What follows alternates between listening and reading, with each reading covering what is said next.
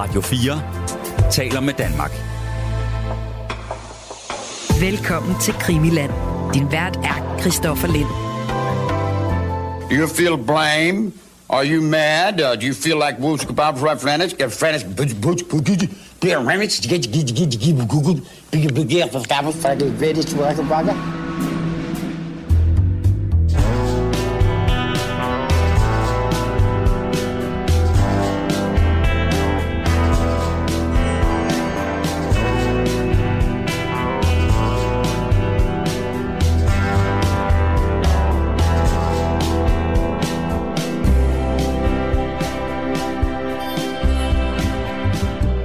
Charles Manson, vi, øh, vi fokuserer på i de her afsnit af, af, af Krimiland. Øh, krogen af, kan man sige, at øh, Leslie von Houten, en af dem, der øh, blev dømt for at have begået mord på øh, anledning af netop Charles Manson, øh, hun er blevet øh, løsladt fra, fra fængslet efter mm. at have fået nej utallige gange, men nu fik hun simpelthen øh, lov til at prøve at komme ud i det, øh, det virkelige samfund igen. Og derfor så tager vi ligesom øh, bolden op igen med, øh, med Charles Manson. Og det vi hørte her, det er nok det, mange forbinder med Charles Manson, mm. Peter Bybert. Skøre ord. Han ser også øh, fuldstændig manisk ud, når han mm. taler sådan. Men noget, som vi talte om i første afsnit, er en del af Mansons øh, strategi. Altså det er måske ikke kun tosset det her. Der er måske mere bag. Altså, øh, Manson er helt sikkert, jeg er jo ikke øh, psykiater, men sådan lægmand, så vil jeg sige, Manson er helt sikkert sociopat. Højst sandsynligt psykopat. Men han er ikke tosset. Hvis man kender til Mansons historie, og hvis øh, man lyttede med i sidste uge, øh, så vil man vide, at det her er nogle strategier, som Manson han udviklede, da han som 13-årig kom i på sådan en meget hård ungdomsanstalt, mm. hvor at øh, børnene var mellem 13 og 20, og øh, vagterne gennemtævede de her børn og unge mennesker hver dag, og der er brutale voldtægter internt blandt øh, de her børn og unge mennesker. Og Charles, som jo er 1,57 høj, som udvokset, det har han jo været på det her tidspunkt, og en lille spinkel dreng, han har været nederst i hierarkiet og udvikler det, han kalder The Insane Game, for at minimere de voldtægter, han øh, bliver udsat for. Ja. Sidste gang, der startede vi jo i Ohio med øh, lille Charlie. Mm. Han blev født. Vi hørte også lidt om hans mor. Hun bliver gravid som 15-årig. Hun har det lidt for vildt, ryger i fængsel. Charles opvokser lidt hos sin søster, rakker lidt rundt med sin mor. Hun kan ikke styre ham. Allerede som femårig udviser han meget øh, manipulerende øh, træk, fascination af våben og knive og musik og ryger fra det ene opdragelsesanstalt til den anden, indtil han ryger i sådan et decideret fængsel. Ja. Og øh, Ja, det er jo meget, man kan sige, fortællingen om, øh, om Manson, der hvor vi er nu, det er jo en, øh, øh, en, en knæk, der oplever øh, omsorgssvigt øh, mm. i øh, meget, meget høj grad, som også er ud og ind af institutioner, og nu også konkret inde i, i, øh, i, i et fængsel. Og det er jo Mm. der, vi er i tiden. Var det 53, vi kom til? ja, vi kom til 53. Ja.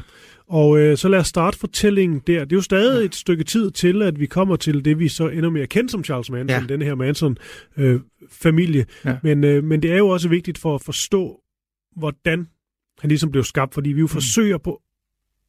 Det, det kan næsten lyde arrogant at sige, men vi forsøger alligevel, Mm. især dig, Peter Byberg, Mm.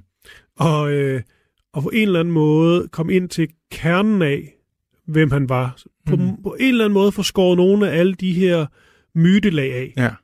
og så prøve at være lidt mere straight i, hvad skete der rent faktisk? Ja. Hvad var det, han oplevede? Øh, hvad kan vi ligesom øh, sige var, øh, var, var, var fakta, og hvad er senere blevet, blevet opdigtet? Og det er mm. også Mm. derfor, vi ligesom tænker, at vi tager det lange seje Mm. træk, så vi ligesom sammen med, med lytterne kan blive klædt godt på til at forstå det her fænomen, som man senere blev til. Mm. Så øh, 1953, lad os, øh, 1953. starte der. Og øh, der, hvor vi sluttede sidst, der havde øh, Mansons onkel og tante været og snakke med, øh, med de folk, man nu skulle snakke med i fængselssystemet, fordi at de gerne ville have Charles Manson løsladt. øh, før tid. Han står jo til at skal sidde. Han er 19 år gammel. Han står til at skulle sidde til han er 21. Og de lover, de vil skaffe ham et arbejde, hvis han kommer ud. Og øh, den her prøveløsladelse går igennem, hvor efter Manson bliver taget i at voldtage et, øh, en, en mindreårig dreng med et øh, barberblad holdt op på halsen af ham. Og det er faktisk også gennemgående ved Manson. Han prøver nogle gange at styre sig selv, men han kan ikke. På et tidspunkt så eksploderer det for ham, og det ser vi også øh, senere hen i dag, at han gør nogle hovedrystende ting. Han skulle bare have holdt ud i en uge, 14 dage til, så han været ude. Mm.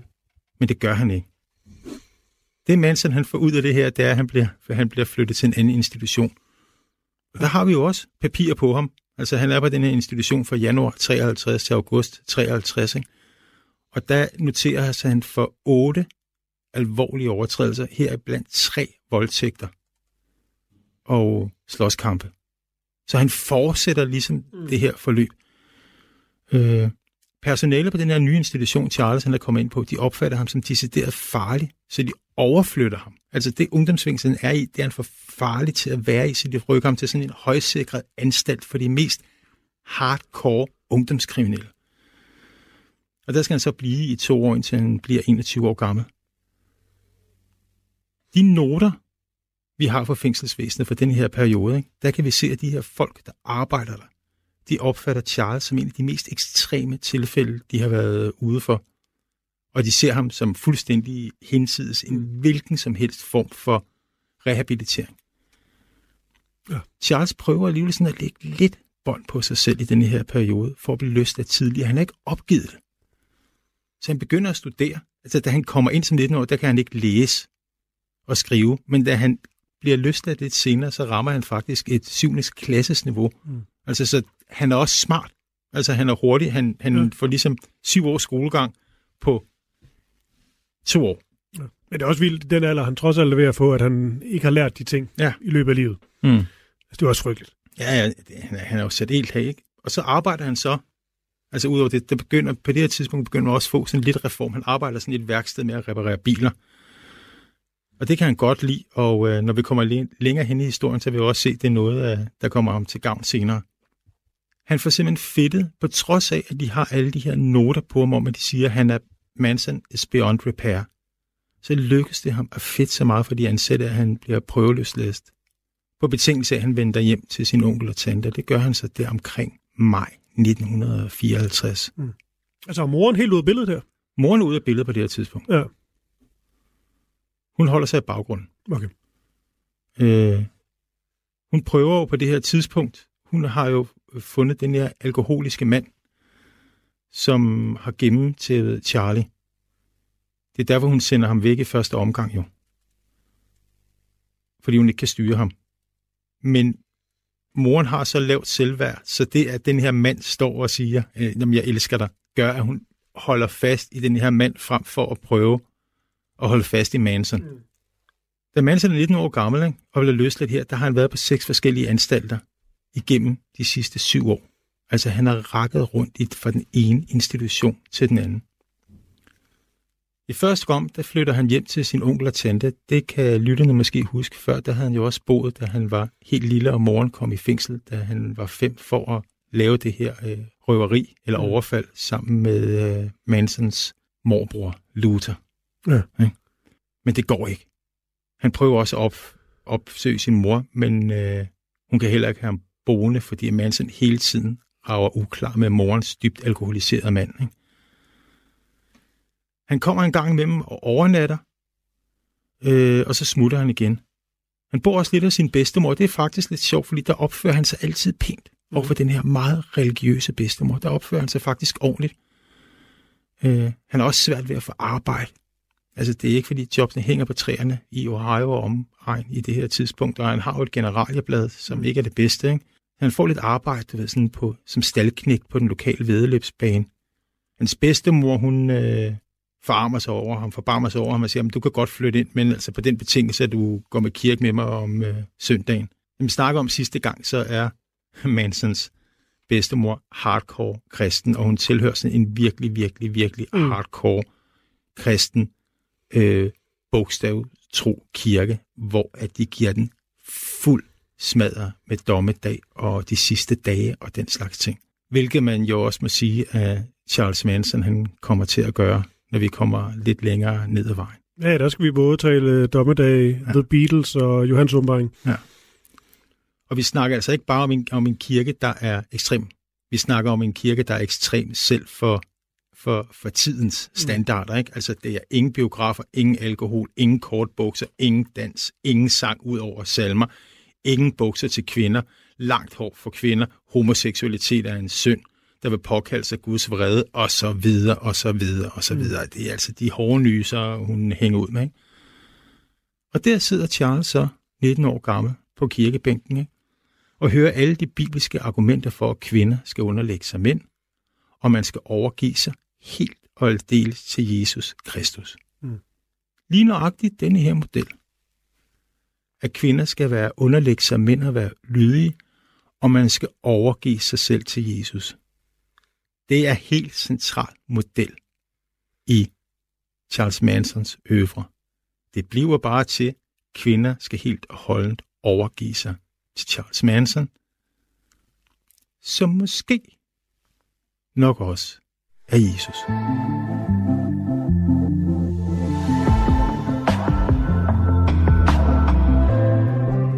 I denne her kirke, der er de rigtig glade for Johannes åbenbaringen og de sidste tider. Alle de her ting om den her såkaldte bottomless pit, den uendelige brønd, ikke? Øh, hvor at øh, dyrene skal komme op af, og at vi har de her dommedagsscenarier, det kører der ud af, og Charles elsker det. Mm. Selvom han er denne her meget, øh, hvad kan man sige, troubled kid, så kan han imponere de andre i menigheden ved, at han kan lange passager af Bibelen, og især af Johannes åbenbaringen forfra og bagfra. Han elsker de her bibelfortællinger, men han er pisse lige glad med den efterfølgende søndagsskole, som følger hver søndag, og som hans bedstemor har tvunget ham til at være med i. Det er der, hvor præsterne de skal oplære de unge mennesker sådan i en ordentlig moralsk levevis. Ikke? Det rager ham en skid, men han vil jo godt have et socialt liv. Han er meget interesseret i de her andre unge mennesker i den her kirkes anseelse. Men husk på, hvor meget Charles han har været i fængsel. Og hvor fucked up, undskyld jeg bruger ordet, han er. Han kan simpelthen ikke aflæse koderne. Det, som giver anseelse i det her øh, hardcore kristne miljø, er jo ikke det, der, som giver, giver anseelse og respekt i det mm. Øh, miljø, Charles han har vokset op i, fra han var 12 år gammel. Ikke? Der har hans dagligdag været præget af vold, dominans, seksuelle overgreb. Ikke?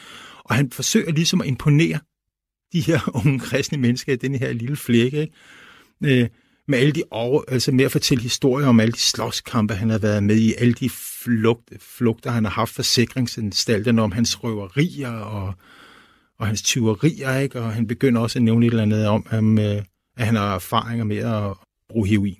Charlesen tror, at det her det vil gøre ham populær, ikke? men det gør det ikke. Altså, de her folk, de trækker sig massivt fra ham. Og det er en lille flække, og de her fortællinger om Charles, de bliver kendt i hele byen. Han bliver simpelthen frosset ud. Han bliver ignoreret, og han bliver udstødt. Alligevel, så lykkedes det Charlie at møde en kvinde. Det er en øh, 16-årig pige, som hedder Rosalia. Han møder hende igennem hendes far, som er sådan en fraskilt lowlife-type for byen. Også nederst i det her hierarki i den her by, ikke? Og han øh, begynder at date hende. Han gifter sig faktisk også med hende i 1955, og Rosalia, hun bliver gravid. Det er bare sådan, at forældrene de skal give tilladelse, fordi Rosalia, hun er mindre. Charlie, han er 21. Det går fint.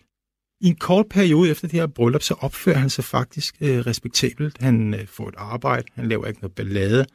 Han hænger måske ud med et par rødder, ikke? der har et lige så dårligt ry, som, øh, som han har. Men der er ikke sådan noget, der, der, der opstår ikke rigtig noget i kriminalregisterne omkring ham. Hans mormor prøver ligesom at formane ham og sige, ja, du er på rigtig vej, Charles, men du skal ikke, øh, du skal ikke hænge ud med dem der, men han er fuldstændig ligeglad. Han er 21. Han er gift. Han har fået sit eget sted at bo. Han har ikke brug for hende længere. Igen et klassisk mm. Charles øvre. Han har ikke brug for hende, så han er fuldstændig ligeglad med hende. Men han står i den der situation, at Rosalia, hun er blevet gravid. Og det var også lidt sjovt, ikke? Han gentager sin mors historie. Moren var godt nok 15, da hun blev gravid Rosalia, hun er 16. Ikke? Det betyder, at Charlie han skal skaffe nogle penge. Og det kan han ikke gøre med de her små, taglige uh, småjobs, han har, så han begynder på sin kriminelle løbebane igen. Han stjæler biler og sælger dem igen, men han gør det ikke lokalt, fordi han skal den gale med ikke rådes ud med de lokale gangster, der ligesom har monopol på biltyverier i området.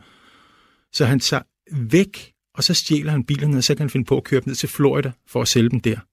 Charles har ikke rigtig haft kontakt med sin mor et stykke tid her på det her tidspunkt. Han beslutter sig for, at han vil besøge hende. Hun er på det her tidspunkt flyttet til Los Angeles. Vi snakker sommeren 1955. Han har ikke set hende i flere år.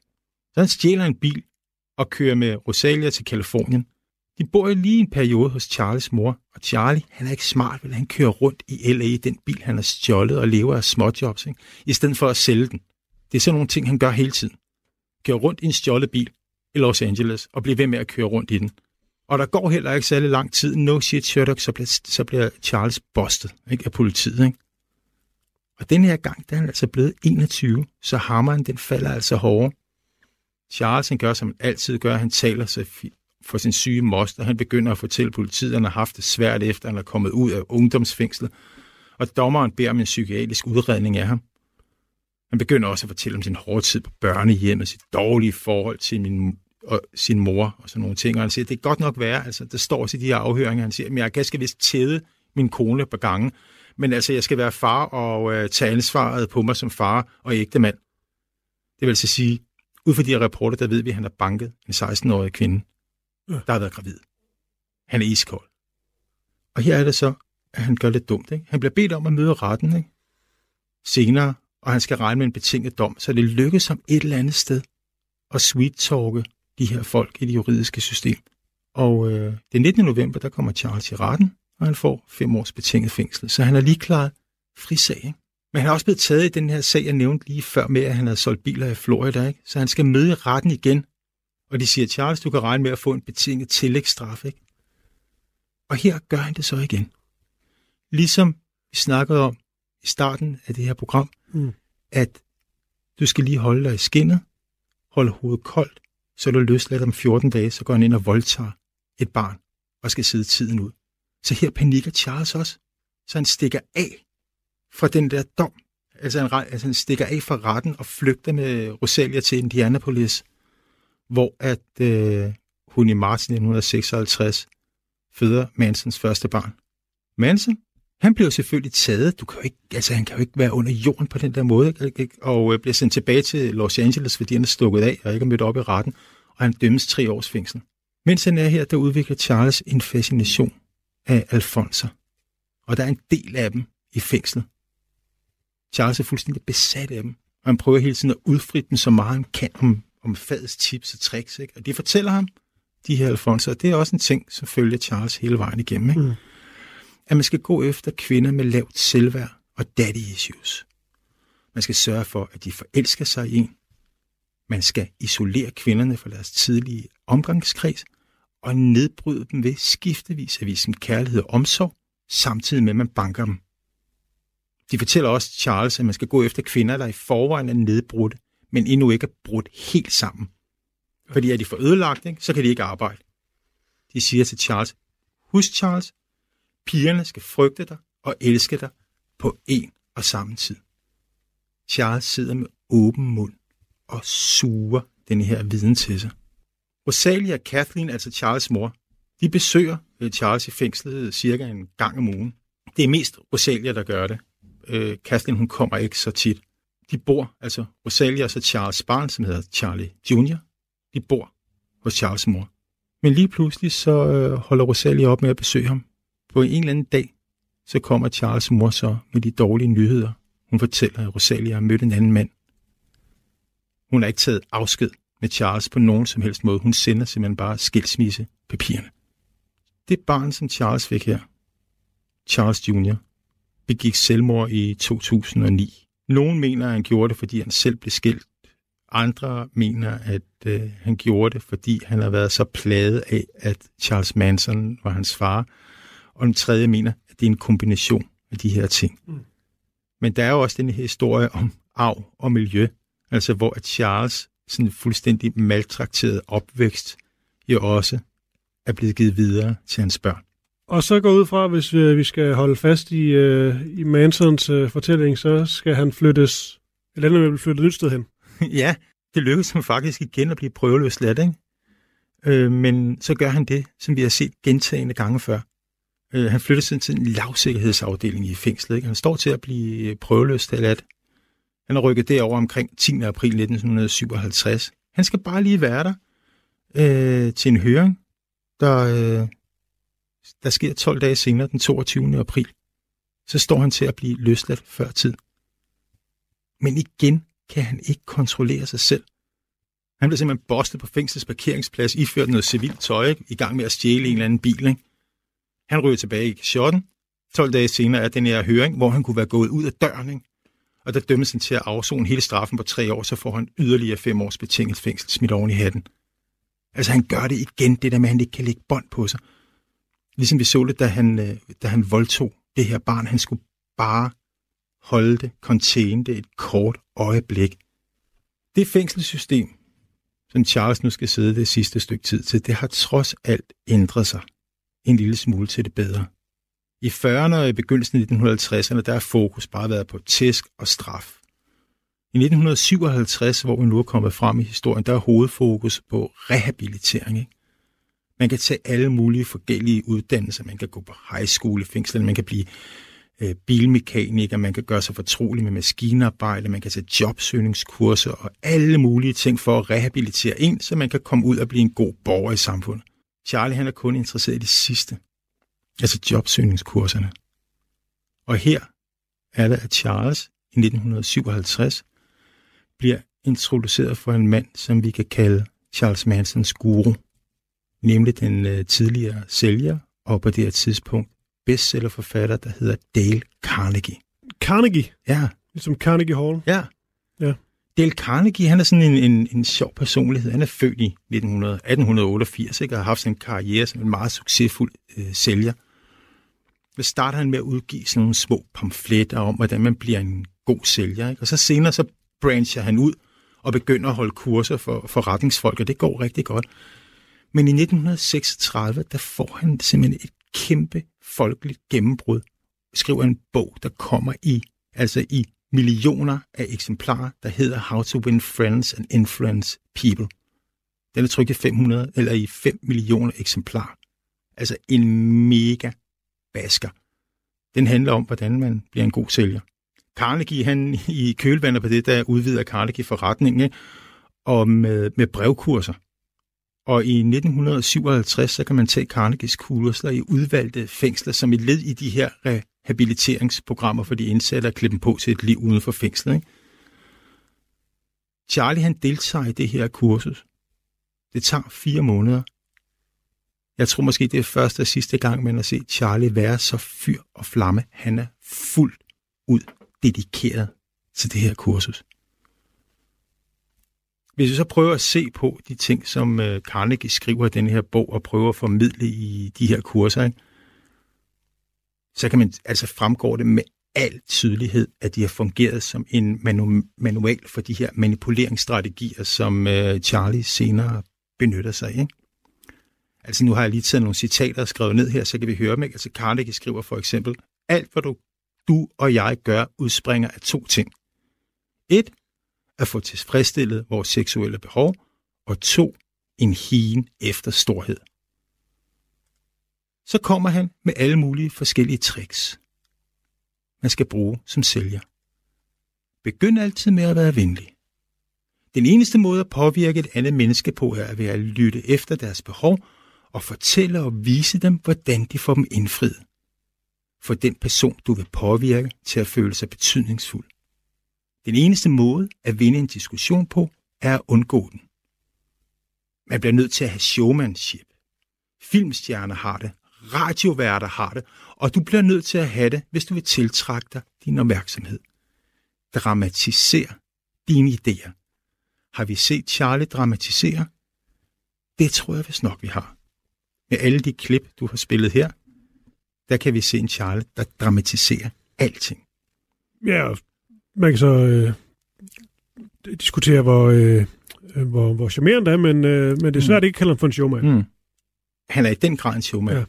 Og sidst men ikke mindst, for den, du vil overbevise til at føle, at det er deres egen idé, og ikke din. Jeg mener, at der her, hvis vi holder fast i det her citat, så mener jeg, at Charles Manson har tilstået sin andel i de her mor. Fordi at på et tidspunkt, han sidder i hele sin rapplen, han sidder og rappler i det, de der interviews, og så siger han, jeg slog ikke nogen ihjel. I didn't kill anybody. I think it, siger han. Og det er, og det er rigtigt. Han planter ideen i folk. Men lad os lige, Så prøve, de- lad os lige prøve at høre biden, Peter. Ja, Så- ja har du den? Fint. Det tror jeg, det er den Ja, her. fint. Uh, vi hørte den af den i første afsnit også, men det var mere som sådan en lille intro. Lad os lige Mm. prøve at høre den og tale om den her. Hmm. Uh, ja. You've got it stuck in your brain that I murdered somebody. What do you want to call me a murderer for? I've never killed anyone. I don't need to kill anyone. I think it. I have it here. Believe me, if I started murdering people, there'd be none of you left. Charles Ja, det var fra uh, Today Show fra 1987, Mm, mm, det her. Uh, ja, han siger også, hvis jeg begyndte at slå ihjel, så ville der ikke være nogen af jer tilbage. Ja. Det skal også lige siges, vi, vi taler om to sekunder, Peter. Men det der er også med ham, ikke? Og grunden til, at han nok også har fået den status, han har, det er det med, at han også er så quotable. Mm. Altså, han er helt, altså, det kan jeg godt sige, han er helt vildt god til de her one-liners. mm. altså, fantastisk. Altså virkelig, de sidder bare dybest set lige i skabet, og det er sådan nogle, du kan huske at tage med øh, videre. Mm. Men det der med, at øh, jeg tænkte det, Mm. oversat til dansk, hvad er det, du siger? Øh, du siger, det, Det, er, er, relaterer sig til Carnegie. det er rent det er Ja. ren Carnegie. Ja. Altså, altså, Carnegie siger, ikke? for den du vil overbevise til at føle, at det er deres egen idé og ikke din. Det er jo at tænke det. Jeg tænker, jeg vil godt have dig til at gøre et eller andet. Jeg bruger Carnegies salgstricks, indtil du foreslår at gøre det. Det vil sige, jeg skal bare tænke det, for du gør det. Det er rent Carnegie, han sidder og refererer til her. Det er det nærmeste, vi er kommet en tilståelse for Manson i, øh, omkring hans involvement. Men man skal jo have alle de her tråde ud og forstå, ja. hvad det er, han kommer fra, før man kan se det. Det er det. Men det er også en vigtig øh, pointe selvfølgelig, at han jo øh, aldrig officielt og konkret indrømmer øh, øh, morerne. Han indrømmer heller aldrig nogensinde, at han har en, en andel øh, øh, i dem. Mm. Han, han stusser lidt, og han er, han, han, nær- ja, flere gange der nærmer han sig også et eller andet, og, og måske, fordi at, altså det kommer så tæt på, at han så Mm. mm. siger sådan noget med, at måske sagde jeg et eller andet. Altså jeg sagde, Mm. mm. at de skulle gøre det og det Mm.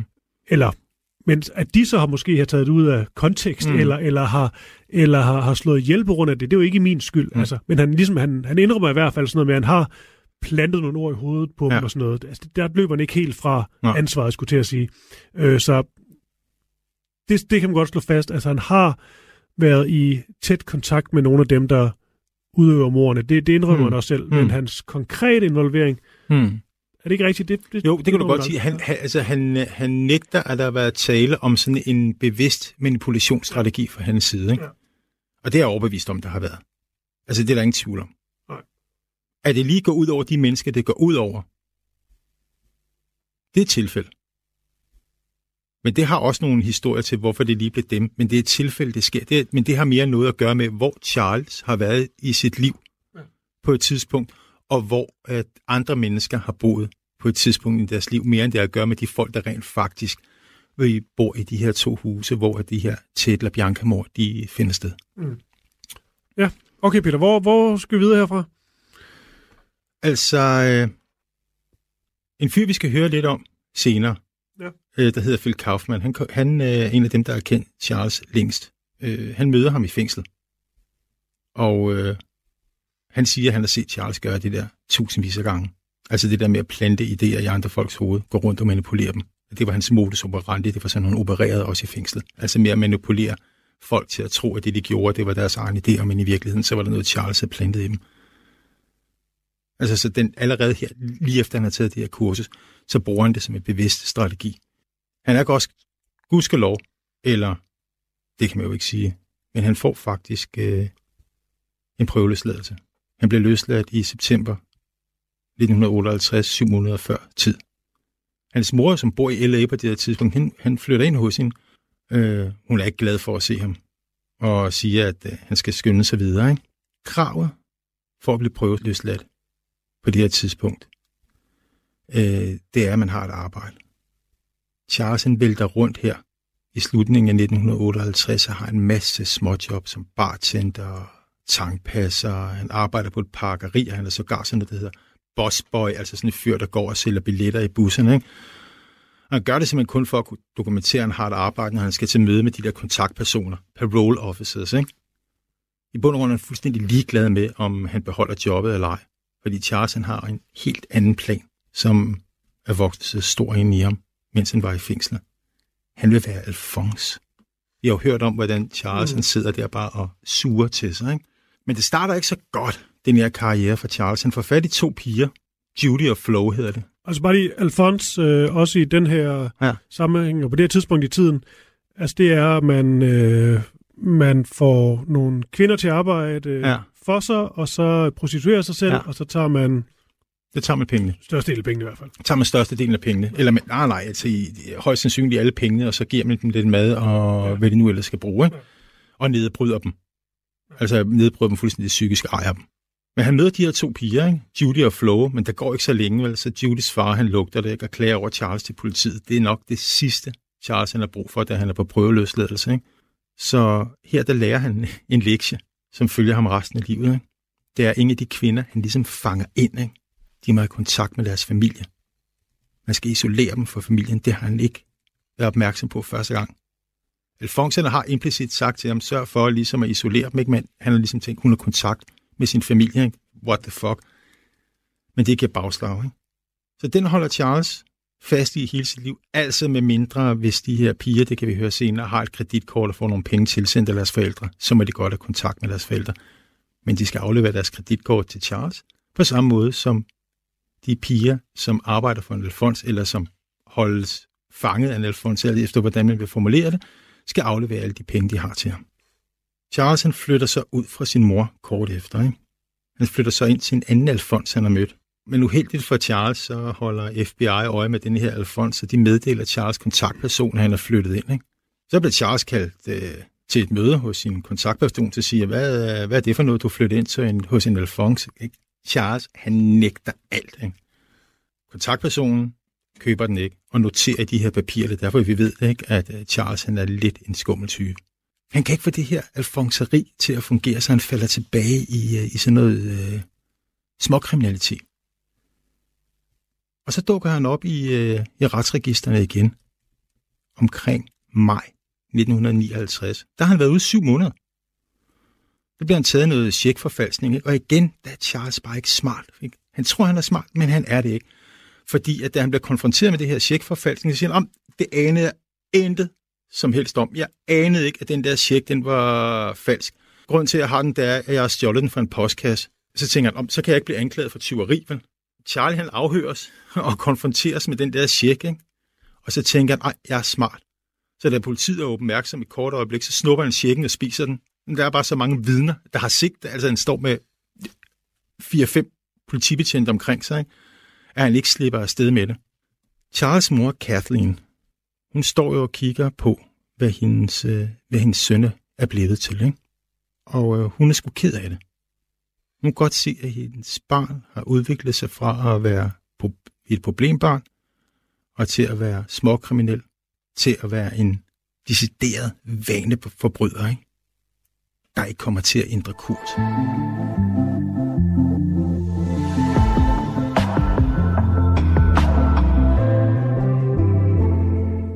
I juni måned, der dør Charles bedstemor, og det gør et eller andet ved Kathleen. Altså, hun begynder selv at få skyld over alt det, hun har budt sin mor med at stikke af, graviditeterne, kriminalitet, alle de der ting, rammer hende ligesom som sådan en armbold af skyld. Og øh, hun har sådan en idé om, at øh, hun skal kompensere for det ved ikke at slå hånden af Charlie. Hun føler sig simpelthen skyldig over, at han har udviklet sig, som han har gjort. Ikke? I september måned 59, der banker det på hos øh, Charles kontaktperson. Det er Leonora May Rosser, der møder op der. Hun siger, hun er gravid med Charlie, og hun tækker dem om, at de skal droppe alle de her anklager, de har mod øh, Charlie om alfonseri. Hun fortæller også, at øh, Charles og hende skal giftes, og at Charles han nok skal rette sig ind. Det hele er løgn. Leonora, hun er prostitueret, og Charles er hendes Alphonse. Han har simpelthen groomet hende. Men det lykkedes altså Leonora ligesom at tale Charles sag, og det aftales, at Charles skal erklære sig skyldig i tjekfaskeri og øh, småtyveri, hvorefter han vil få en betinget dom. Ikke? Her dømmes Charles så 10 års betinget fængsel. Det er altså en, en tung betinget dom at hænge over hovedet. Og igen gør Charles det. Her var det jo, at han burde stoppe op, men det gør han ikke. Han fortsætter simpelthen med at være Alfons, og i december 1959, der tages han, han simpelthen bostet af politiet, hvor han har kørt Leonora en anden pige til New Mexico for at sælge dem på gaden. Ikke? Han anklages for rufferi. Charles gifter sig med Leonora, da man ikke kan tvinge øh, kvinder til at vidne mod deres ægtemand og vice versa. Ikke? Og til så er hun denne her gang rent faktisk blevet gravid med Mansons anden barn. Ikke?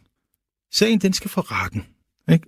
Og der går lidt tid, hvor sådan anklageren skal forberede den her sag. Så tænker man, det er nu, du skal læge lov, Charlie. Men det gør han ikke. Han fortsætter simpelthen med at begå øh, kriminalitet. Og inden året om, så er han taget i tjekfalskneri og biltyveri, ikke? Øh, men de kan ikke bevise den, så sagerne de må falde. Mm. Men der er virkelig, virkelig øh, opmærksomhed på ham. Ikke? Og så gør han det sækken galt med igen. Da han skal for retten, så stikker han af og efterlader Leonora. Bum, hun er gravid, ikke? Farvel, smut, Charles er ligeglad. Jeg kan ikke bruge hende mere. Hun bliver lidt tosset på Charlie. Hun går til politiet og fortæller dem alt. Charles, han bliver eftersøgt, ikke? Så ud over anklagerne for ruferi, så har han også en betinget dom på 10 år, som står til at blive effektueret. I juni 1960, der tager politiet så Charles i Texas. Han ryger til Kalifornien, hvor han har begået de her forbrydelser, ikke? Han dømmes.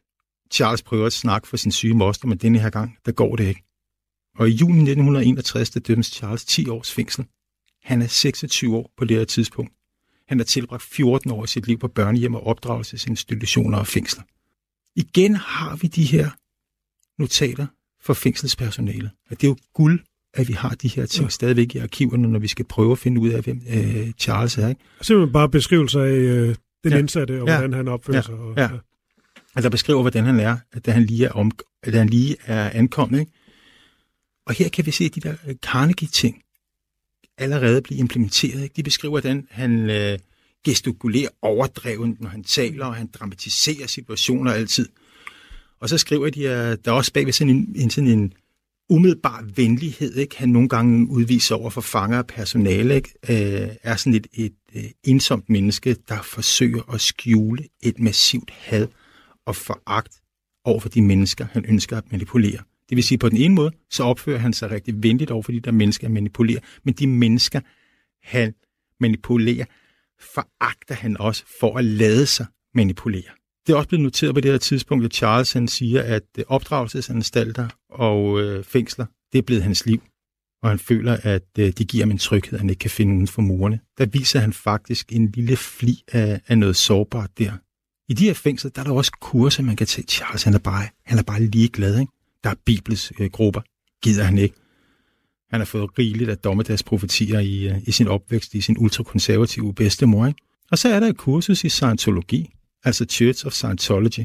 På det her tidspunkt, der er Scientology ikke kommet så meget i modvind, øh, som det er i dag. Jeg lige sige, det, det tror jeg ja. ikke, du bare lige kan tage i fængslet i dag. Nej, nej, det kan du nok ikke. Jo, det kan du faktisk. Narkononner i uh, uh, uh, sådan et branch af Scientology, de, de har sådan nogle outreach-programmer i fængsler. Jeg ved ikke, om de har lidt danske fængsler, men uh, det har de. Men det er en anden historie, hvordan de ligesom øh, fiksfakser med det. Men på det her tidspunkt, der er der en holdning i Amerika om, at en religion, en religion er bedre end ingen religion. Så derfor så er de kommet ind. Ikke? Charlie han tager det der kursus, og der er rigtig mange folk, der har spekuleret i det her. Ikke? Fordi Scientology er jo også en udskilt øh, sekt. Ja. Ikke? Og Charles Manson-sekten er også udskilt. Så ligesom at hælde de der to øh, øh ting sammen, det er øh, som at hælde vodka oven i absint. Ja. Altså, det er bare lækkert øh, for folk, der er fobiske over for, for nye religiøse bevægelser. Ikke? Øh, men jeg mener, at øh, Scientologys indflydelse på Manson er stærkt overvurderet. Men der er ting i det. Altså, der er ting i Scientologien, der resonerer ligesom med de der ting, Charlie han prædiker senere hen i livet. Ikke? Altså sådan noget, mennesket er et udødeligt åndsvæsen. Det er sådan en klassisk øh, Scientology-ting. Ikke? Øh, vi kan mere end øh, vi aner. Øh, se bare for eksempel på Tom Cruise, der kan, kan lave alle mulige stunt, fordi han har fået fjernet alle de her falske minder, ikke? og kan, kan fyre den af. Ikke? Man tænker ligesom, okay, her har jeg endnu et manipulationsværktøj, jeg kan bruge. Ikke? Men Charles, det er stadigvæk ikke, han ser ikke sig selv som guru. Det er ikke det, han har tænkt sig, han skal være. Ikke? Han har tænkt sig, at han skal ud og fortsætte med at være, øh, være Alphonse. Ikke? Man skriver også, at, øh, at Charles han bliver, øh, han bliver bedre. Altså han opfører sig sådan rimelig godt i, øh, i de her år. Ikke? Øh, Leonora der, som han var gift med for anden gang, hans anden kone, smider en skilsmisse øh, begæring afsted i 1963. Den her gang reagerer Charles ikke voldsomt på det. Han er fuldstændig ligeglad. Hans mor besøger ham så omkring øh, midten af 1963. Hun besøger ham i fængslet, hun har ikke været der, og det er sådan en lidt scary ting. Hun har adopteret et spædbarn og taget det med i fængslet for at introducere Charles for sin nye lille søster. Det første Charles han gør, det er, at han spørger moren, hvor meget har kostet sådan en adoption. Så siger hun, øh, det har kostet 2.000 dollars, hvorefter Charles eksploderer i raseri. Begynder at svine hende til at sige, hvordan fanden kan du bruge penge på det, når du siger, at du ikke har nogen, og du har også sagt, at du ikke engang har råd til at købe en guitar til mig, og sådan, at han bliver virkelig hissig. Ikke? Øh, han falder lidt ned, og hun fortsætter med at besøge ham, ikke? men hun tør ikke tage pigen med længere. Altså hun tør ikke tage Charles lille søster med mm. i fængslet, fordi hun er bange for ham. Og så sker der noget, der ændrer Charles liv. Hun køber en guitar til ham. Charles han lærer at spille sådan lidt stilgitar. Du ved, sådan noget brrr, en medfang. Ikke? Det er ikke imponerende, men han begynder at spille sådan i forskellige forestillinger i, øh, i fængslet. Ikke? Men så kommer vi til 1964, og der tror jeg godt, du ved, hvad der er, der sker der. Det ved jeg godt. Det Beatles. er, ej, til, til, til nogle lytter, der måske ved det, så har jeg jo lavet faktisk to meget lange Beatles-serier mm. her på, på Radio 4, så jeg er selvfølgelig stor fan. Men ja, det der jo sker, det er jo, det er jo Ed Sullivan, og det er det der Beatlemania, der i den gang mm. sker. Og det, der også sker, bare lige for at tage den kort, det er jo, at, øh, helt kort, at, at Beatles jo, og det er jo bare ikke set før, bliver jo sådan frontrunners for den her British Invasion. Mm. Det vil sige, at man har hørt om det før, men da de først ligesom lander i USA og skal spille de her shows, så stikker det bare fuldstændig af. Det er jo det, at Charles Manson han har oplevet, men det er jo bare interessant det med, at han har oplevet Beatlemania. Fra fængslet. Præcis. Ja.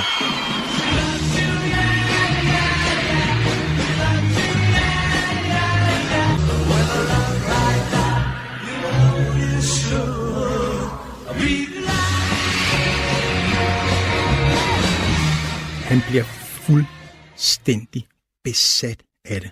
Ja. Da hans mor kommer og besøger ham i, i, øh, i fængslet, der skal han ikke længere være Alfons. Altså han fortæller sin mor, at han er et musikalsk geni, og han vil blive øh, berømt, og, øh, øh, og øh, det, han vil blive større end Beatles. Altså allerede der begynder han at have de der fuldstændig vanvittige forestillinger ikke? Øh, om, at, at, at han skal være lige så stor som Beatles, eller større end Beatles, og får den her fuldstændig manisk, monomanisk fascination og besættelse af The Fab Four. Han går også rundt og siger det til alle de andre indsatte i fængslet, at han skal være den nye Beatles. Ikke? Altså både om de, altså om de gider at høre på det, eller ikke gider at høre på det. Øh, det er han sådan set ligeglad med. Og det, der er interessant her, det er, at det er ikke... Når han ser Beatles, så tænker han, ej, hvor ville det være fedt at være mange millionær. Mm. Det, han ser, det er forgudelsen af dem. Mm. Det er det, han tænder på. Penge interesserer ikke Charles. Han vil være berømt, og han vil sætte sit mærke på verden. Mm. Og lige der, det må vi sige, at han desværre lykkedes. Det må sige. Men der, der tænker han simpelthen også, at øh, altså det er ikke bare, det er jo bare snak, men, men op i hans hoved, der Mm. er det sådan en reel drøm om at blive altså popstjerne simpelthen. Mm. Det er det, han gerne vil. Det er det, han vil. Det er det, han vil nu. Før ville han være Alphonse, nu vil han være, nu vil han være Beatles. Det er jo også et skift, må man sige. Ja, det er rigtigt. Og vi kan jo se, ved de der, altså, og vi kan jo se, at det her, det sker jo, altså Sullivan, det er i januar 64, altså det er ikke noget, der bare sådan fader ud, fordi vi har notater sådan fra omkring sådan maj 1966 for det her fængsel, ikke? hvor de siger, Charles opfører sig pænt, ikke? han spiller guitar i al sin fritid, han har skrevet mellem 60 og 90 sange, som han vil sælge til musikere, når han kommer mm. ud. Ikke? De skriver også, at han har brug for massiv hjælp, når han kommer ud, ikke? hvis han skal, det skal lykkes ham at blive integreret i samfundet. En af de folk, han møder her på slutningen, inden han skal udsluses, som får en stor betydning for ham, det er en øh, fyr, der hedder Phil Kaufman. Kaufman, han er sådan en ballademager som ung, så har han været opvokset i New York, og han har undgået noget fængselsstraf ikke, ved at lade sig indrullere flyvevåbnet, da hans værnepligt så er overstået. smuttet til Los Angeles, hvor han har arbejdet som statist i nogle øh, forskellige Hollywood-filmer. Han har sådan fået en del venner i musikbranchen. Men det er jo 66. Han er blevet taget i at sælge nogle stoffer, ikke? Og det er måske også derfor, at han har haft venner i den branche, ikke? Og var blevet dømt en straf på mellem 10 til 20 år. Så lang tid kommer han ikke til at sidde. Han er hurtigt ude. Men nu bare, ikke? Han er knap noget inde i fængslet, før han støder på Charlie. Og han kan huske ham, han er en af de få, der kan huske Charles inde i fængslet, eller den eneste, der ligesom har haft den her for, for, øh, connection med Charlie fra han er inde i fængslet, til han kommer ud igen. Ikke?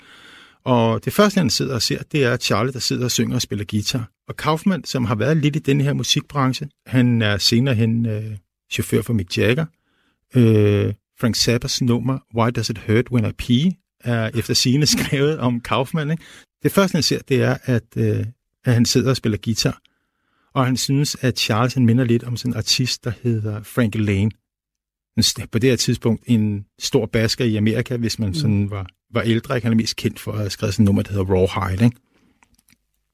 Vagterne i de her fængsler, de kører på de ansatte på en helt anden måde, end de har lov til at gøre nu. Og en af de der vagter, han går hen, siger Kaufman, og begynder at chikanere Charles. Ikke? Vagten siger til Charles, Charles, du kommer aldrig ud herfra. Hvorefter Charlie, han siger, kom ud fra hvad?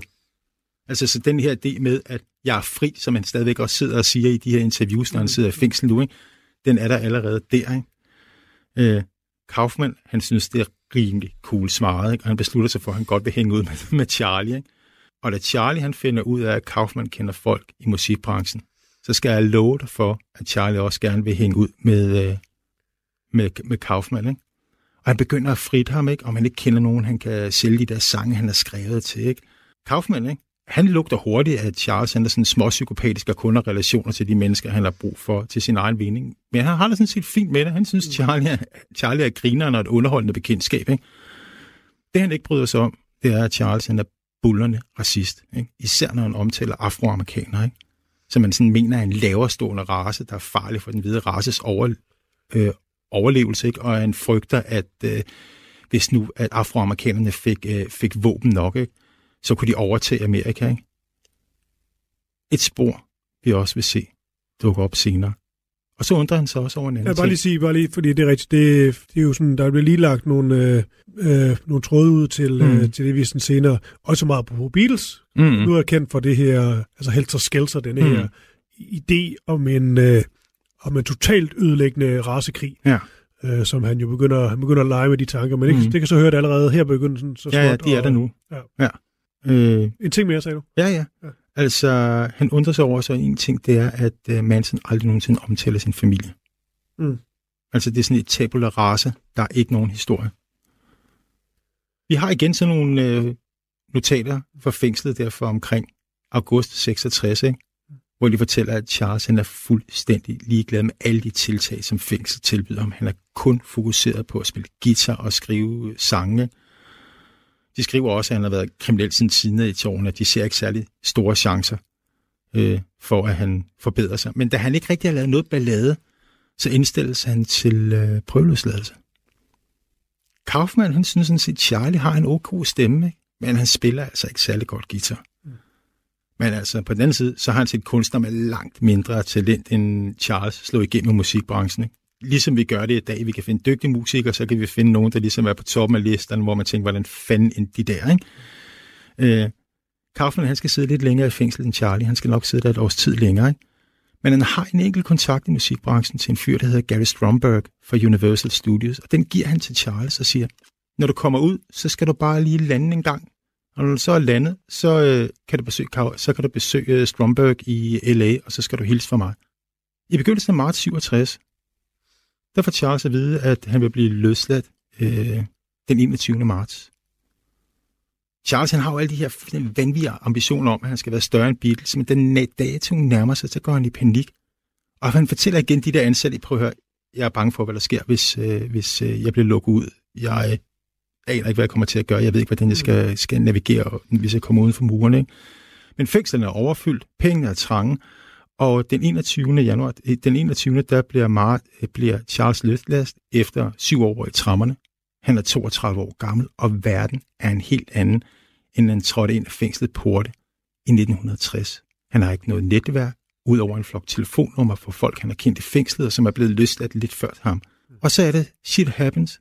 Tilfældene kommer på banen. Han sidder og kigger på alle de her telefonnumre. Og en af dem er på en fyr, der bor i Berkeley. Charles han ringer til ham og siger, du kommer bare og crasher. Charlie han hopper på bussen med en billig kuffert og 35 dollar på lommen og sin guitar og tager afsted. Det syn, der rammer Manson, da han lander i Berkeley, altså må have slået benene fuldstændig væk under ham. Mm. Det er en anden verden i 1960.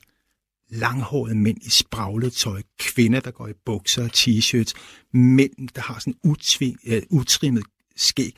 kvinder, der går uden brystholder, der spilles mærkelig musik, han aldrig har hørt om, der brændes røgelse, som man aldrig har duftet. Amerika koger, der er et ungdomsoprør i gang, og Berkeley er det intellektuelle knudepunkt for det her oprør. Vi ved ikke engang, om Charles han besøger den her kontakt, eller om han sover i en park, men vi ved, at der ikke går særlig længe, før han får vævet sin første disciple, nemlig en bibliotekar på Berkeley, der hedder Mary Brunner. Charles, han bruger alle de tricks, han har lært. Brunner kommer fra Wisconsin. Hun går konservativt klædt, arbejder sig på bibliotekar. Hun er ikke fra Kalifornien, hun har ingen venner. Charles, han spotter hende og kontakter hende, når hun er ude på aftentur med sin hund. De falder lidt i snak. Uh, Mary Brunner siger, at hun interesserer sig meget for miljøpolitik, ikke? og så siger Charlie, no shit forresten, det gør jeg også. Begynder at sweet talk hende, ikke? Og under samtalen, så fortæller han hende, at han ikke har noget sted at bo. Og hun synes, han er sød, så hun siger, at du kan bare komme hjem og crashe et par dage hos mig, indtil du finder noget. Og det er den åbning, Charles har ventet på. Om aftenen forfører han hende, og hun bliver forelsket i ham. Ikke fordi, at han elsker hende. Hun er et tag over hovedet og mad i maven, og ikke en skid andet. Manson er jo alt andet lige streetwise. Måske ikke på de her gader, som er derude, men på de gader, der er inde i fængslet. Han er god hurtigt til at pille ting op.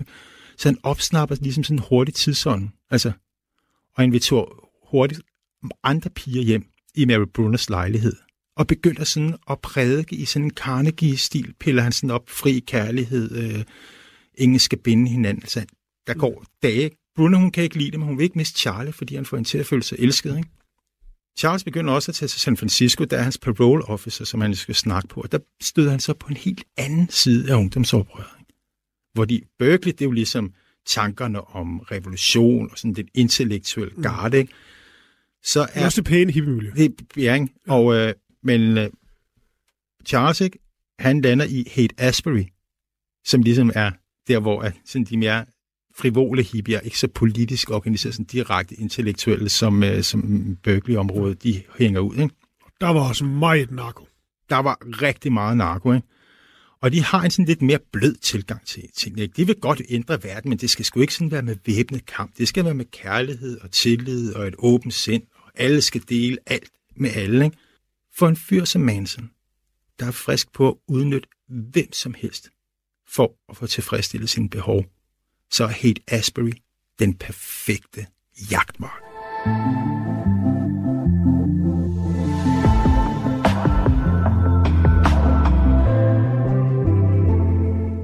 Og i næste afsnit, der øh, starter vi simpelthen op fra øh, Hate Asbury. Og nu har vi ligesom fået øh, Mary Brunner på banen. Mm. Den første er hans engle, som ja. de også bliver kaldt. Ja. Øh, måske også fordi Charlie's Angels. Det ja. giver god mening at, at lave den kobling, ikke? Ja. Men, øh, men ja, den første, og så kommer de jo faktisk sådan løbende, mm. drøbvis nærmest, ja. øh, og det er jo en den måde, det hele starter op på. Der kommer også flere mænd, øh, som bliver en del af, af det her. Blandt en hedder Tex Watson, som man mm. nogle gange glemmer lidt i forhold til, hvor stor en rolle han spillede mm. i det her og i, i morerne. Mm. Han var iskold. Ja. Men, øh, men alt det kommer vi til. Nu er vi ligesom etableret på en eller anden måde, ja. i, øh, og vi starter ved Haight Asbury, og så derfra så kommer det til at stikke fuldstændig af. Det gør det. Det kan vi godt garantere lytterne, at det kommer til at stikke af gradvist, men det bliver sindssygt, og det går stærkt. Ja, Peter Byberg, religionshistoriker. Vi lytter ved næste uge. Det kan du så, vi gør. Det er min sidste måltid. Jeg skal dø lige om lidt. Hvordan skal jeg dø? Mange vidunderlige gæster har spist deres sidste måltid hos mig. Min fars rummelighed kom lidt på prøve, da jeg sagde, at jeg havde været sammen med en kvinde. Sammen har vi talt om liv, død om mad og om det eftermæle, som ingen af os undslipper. Jeg hedder Lærke Kløvedal, og jeg er vært på det sidste måltid. Du kan lytte med i Radio 4's app, eller der, hvor du lytter til din podcast. Radio 4. Ikke så forudsigeligt.